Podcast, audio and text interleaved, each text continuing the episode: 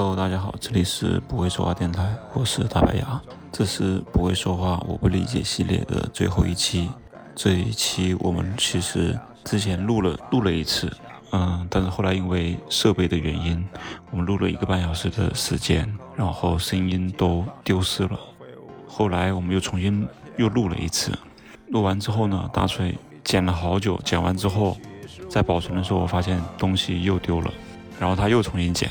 又丢了，然后最后我们就想了想，就干脆就不讲那么多了，把我们之间其中录的一段音频放上来，并且我们采访了一些同事和朋友。接下来我们就先听一下我们的采访的音频。剩下的事情不再发生，我的生命就可以重生。嗯，你有什么特别让你不能理解的事情？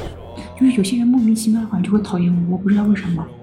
就有些人，而且我会莫名其妙的我也会讨厌他，就不无法亲近起来。我这个人相处朋友比较挑剔，感觉可能是人与人之间的磁场吧，就磁场不对，就是就是不可能看你不顺眼。磁场就是你你再怎么再怎么他也不会喜欢你，就这样。但是我也不是让他喜欢我，我只是想他不要搞我，就为什么有些人就是他可以，就是他可以没有节操的去舔另外一个人？就这种事情，我是永远做不出来的。这那人人那个叫嘛合格的职场人的素职业素养，我就很好奇他们是怎么忍的，我是忍不了。我也很我也很好奇为什么我做不到，我我也做不到。我经常会告诉自己，嗯，我不要冲动，然后每次会冲动，就像今天我去维权之前一样，我说我进去之后一定不要生气。可是我我讲着讲着语速就快了，然后音量就变大了。我去之前我真的一直反复跟自己说，不要激动。不要语速快，让别人觉得我输了气势，一定要淡定。然后去了以后，根本不能淡定，人家三言两语就能让我生气了。就是那个，就其实这种人也挺让人佩服的，就是叫什么心理素质好。对啊，就很佩服那种人。就不像我们这种，就是我自就是我成为不了我讨厌的人，但是我又佩服我讨厌的人。对。你最近有什么特别不理解的事情吗？我不理解我为什么这么辛苦，你知道吗？我工作真的很累啊，我真的很不能理解我为什么我为什么这么辛苦还在坚持干这份工作。呃，你不是想要赚钱吗？是想要赚钱啊，但是我更更惜命啊。你不喜欢广告吗？我不喜欢。那你为什么要做呢？因为生活所迫。那你还是为了赚钱是吧？是这样，我问你一个问题好了，舞女她喜欢跳舞吗？舞女喜欢跳舞吗？那《你泪》这首歌你有没有听过？舞女是因为被钱，她要赚。对，生活所迫。所以你也是为了钱赚。对对。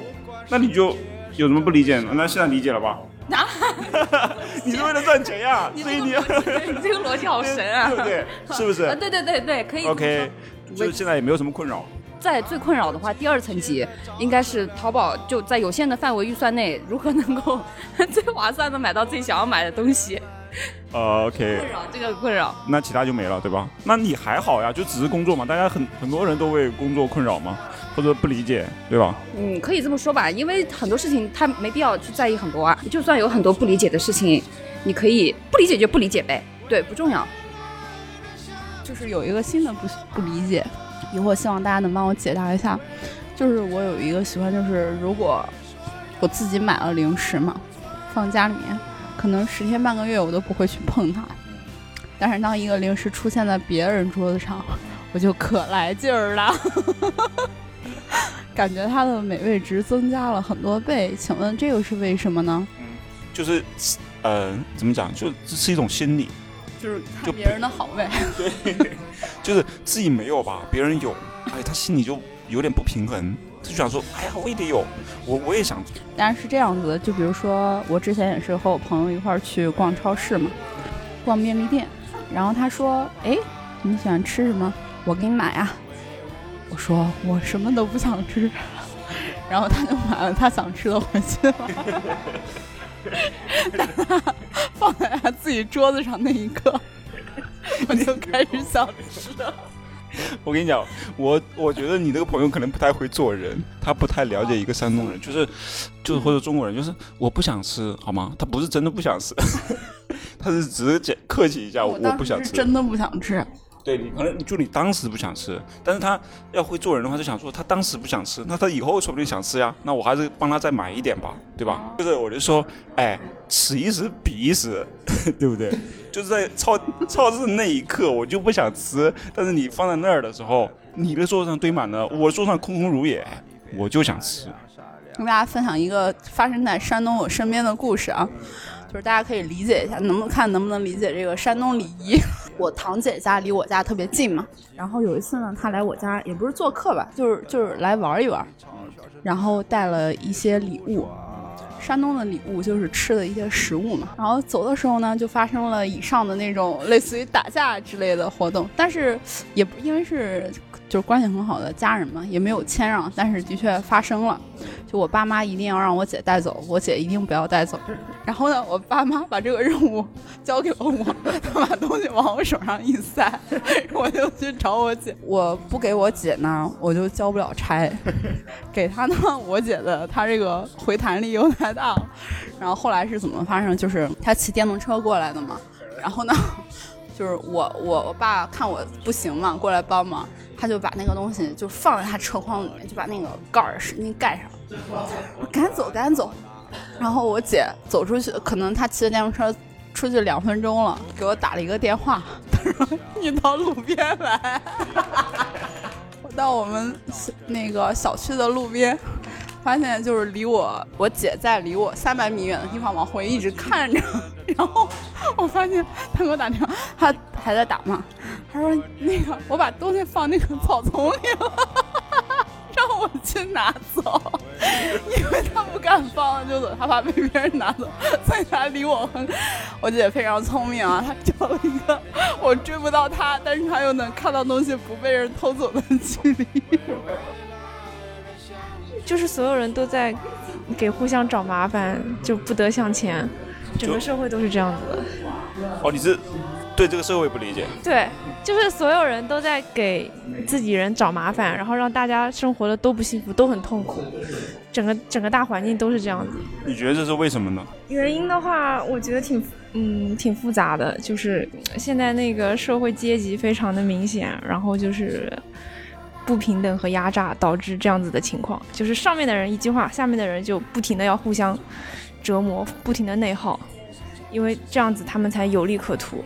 这个对你影响大吗？当然了，就随便举个例子，拿这个疫情来说，你觉得影响不大吗？每一个人都很痛苦，好吗？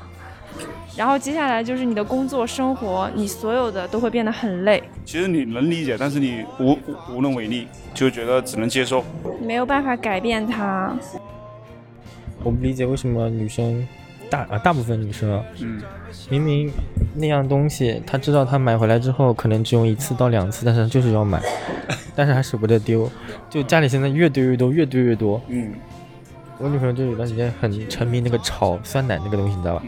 她买了一个小的，嗯，一共用过两次，她发现不好用，但是但是她也放在那边，很占位置。我我不理解，你觉得会不会是因为现在这种短视频营销，就是大家特别容易冲动消费，所以他肯定是被那个广告、那个视频、那个带货的给给。迷住了，就是就是他突然间心血来潮想到一个东西，他就觉得我需要买，我觉得这个东西很有用，但是他买回来之后也不怎么用。就你家是这样吗？就那个，就比如说你家厕所里有多少东西是你要用的？哦，我想想啊，我我我相对来讲会买一些没用的东西，但是我媳妇儿不会，她要便宜，然后要确实有用才行，要性价比。像我那天我是在就在那个刷牙的时候，我发现就是那一整个台子。我要的只有一个牙刷，一个牙膏，没有了。这边上都是哇，这好像跟我没什么关系，但是就是堆满了。那你你问过他吗？你问他是为什么要非要买呢？问过了，问过秋秋啊，问过，他们就说就是想买。我觉得，所以它是一种购物的瘾，会不会？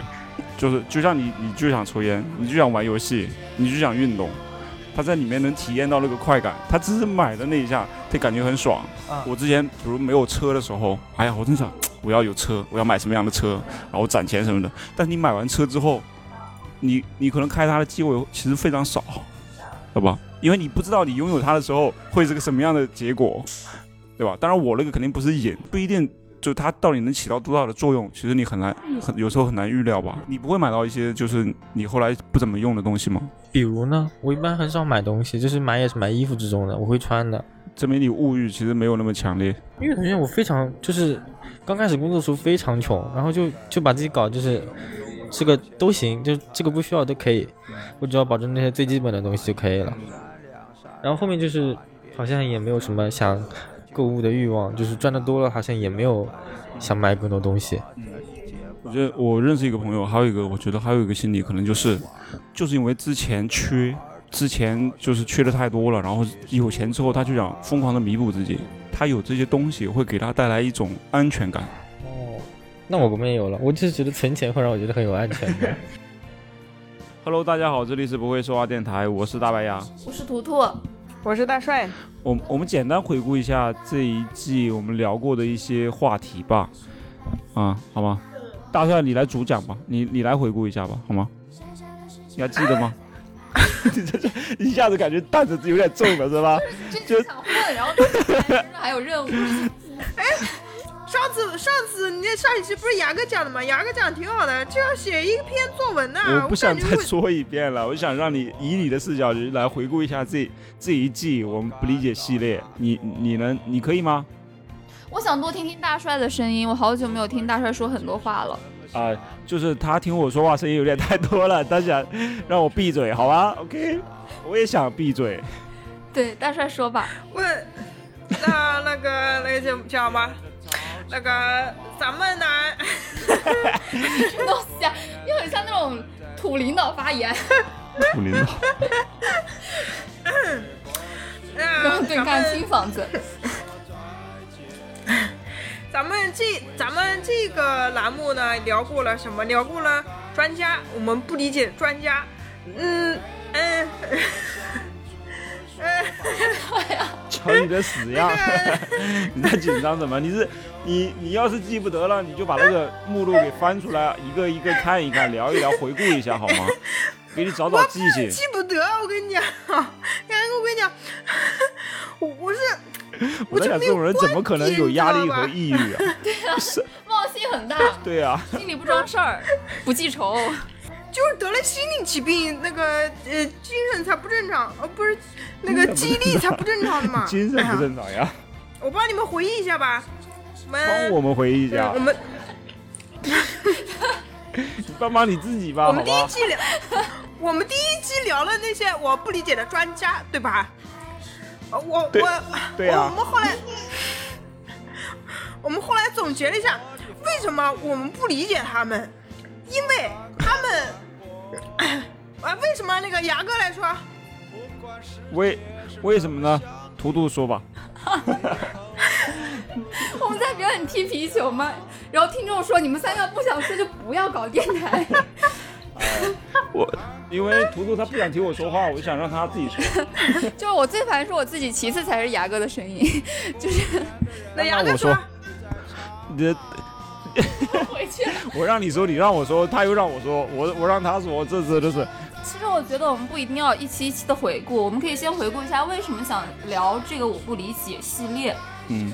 就这个系列是我提出来的，因为当时呃正好在刷热搜嘛，然后就发现这个。世界、网络时代和身边都有很多，就是以我自己的认知、局限的认知来看，我自己不理解的那种事情发生和不理解的人存在。然后，所以第一，我就是想敞开心扉宣泄一下自己的不理解；第二个就是，我觉得我们每个人就是能力有限，对于很多不理解的事情是没办法去解决的。那我们可以想办法去聊出来，然后跟自己的不理解去共存。对，然后聊出来，你可能就是可以和解了，或者说有些话题不理解就是不理解，它就是存在的。你慢慢的可能就是会，呃，放下那些很激烈的这种情绪，然后包容性，就是接受度会更强一点。所以这就是我为什么要聊不我不理解。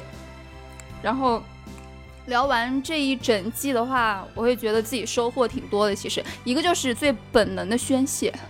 比如说第一期我们聊到专家，或者是聊到了一些性侵的事件，我也觉得这些东西就是我们聊完我还是不理解的，但是我聊完可以把自己的不理解讲出来，让部分的听众也听到，对，可能呃有意无意的帮助大家去表达一些不理解和帮助一些处在某些困境中的人，对。然后第二个就是我觉得我自己可能理解了为什么我不理解。哎，你你你你猜我怎么 理解了我不理解？我猜不到。我想和你互动一下，就是 用简单的互动失败。然后是因为我觉得我们每个人的认知是有局限的，然后就是我们每个人对外界和他人都是有刻板印象、固定思维的。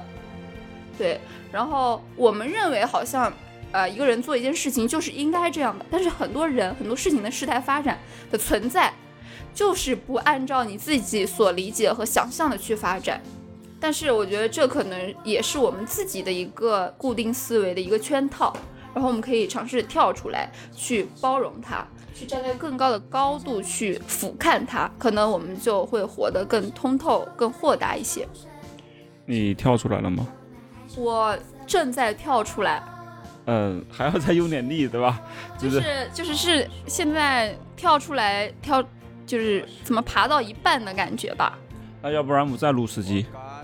可以啊，不行，不能再录了，不然我们会陷进去的。本来爬了一半，已经快要出来了，但是再聊时间，说不定会陷进去。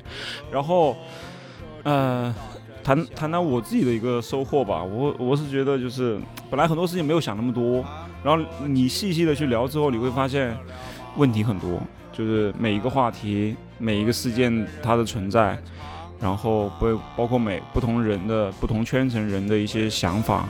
确实都有他自己的一个立场和观点，和他的很多时候是因为他的经历，他的获取知识的一些内容，让他就是，呃，怎么讲，就是会产生那样的一个观念，大家之间这种观念会产生一个一个壁垒，就是会互相不理解，这种壁垒有时候很难去打破。对，就是也是现在很多大家不管是喜好啊，还是工作啊，什么都会圈层性会越来越重。所以我觉得聊完之后，我会慢慢的去，可以站在那种别的圈层的一些视角去想一些问题，还是还是会感觉 心情会舒畅一些。因为你你你不像在网上很多时候你跟他聊，跟别人骂，对吧？就是就你你你你想说他怎么会说这种话？但是等你在聊完之后，这么十期聊聊下来之后，我不是就是当然不好的那些东西，我可能也还是不理解啊，但是但是我会舒让自己心情舒坦一点。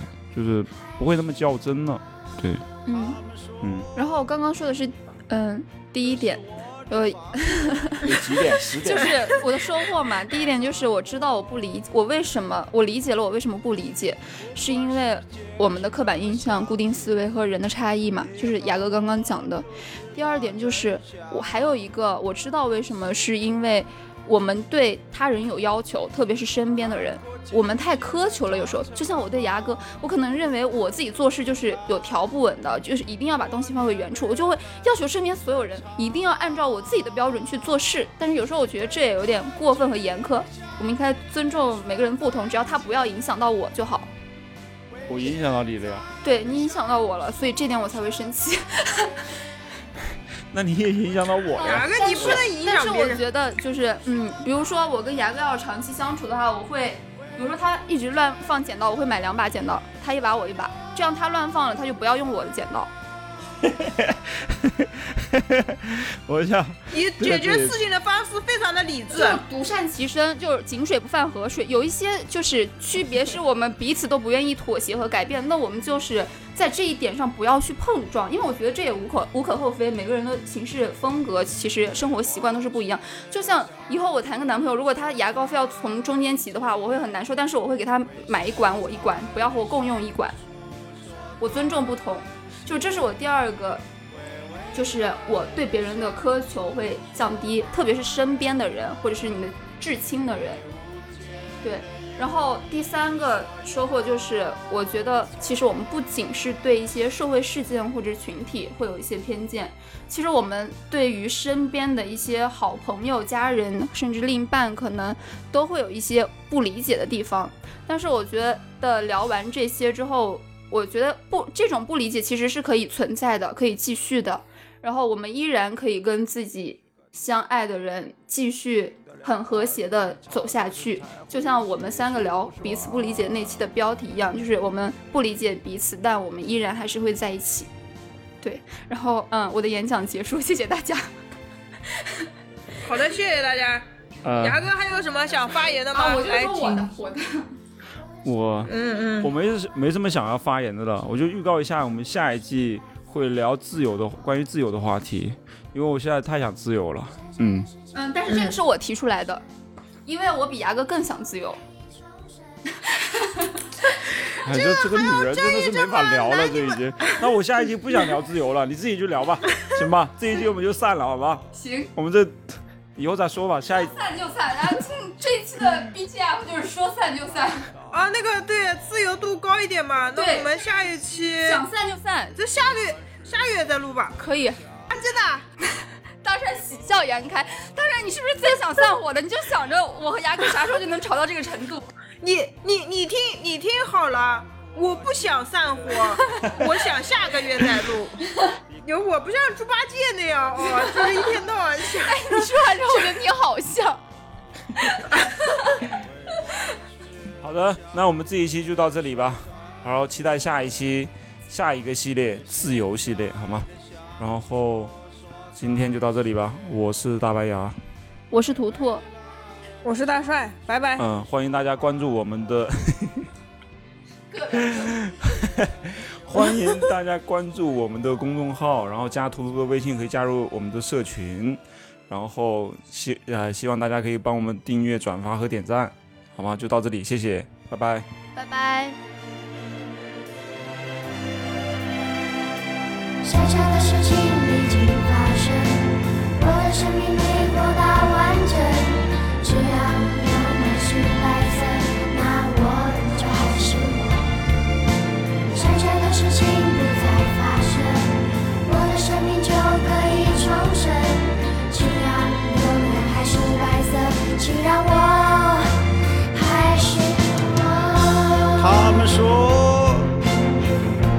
这是我的房间，我刚。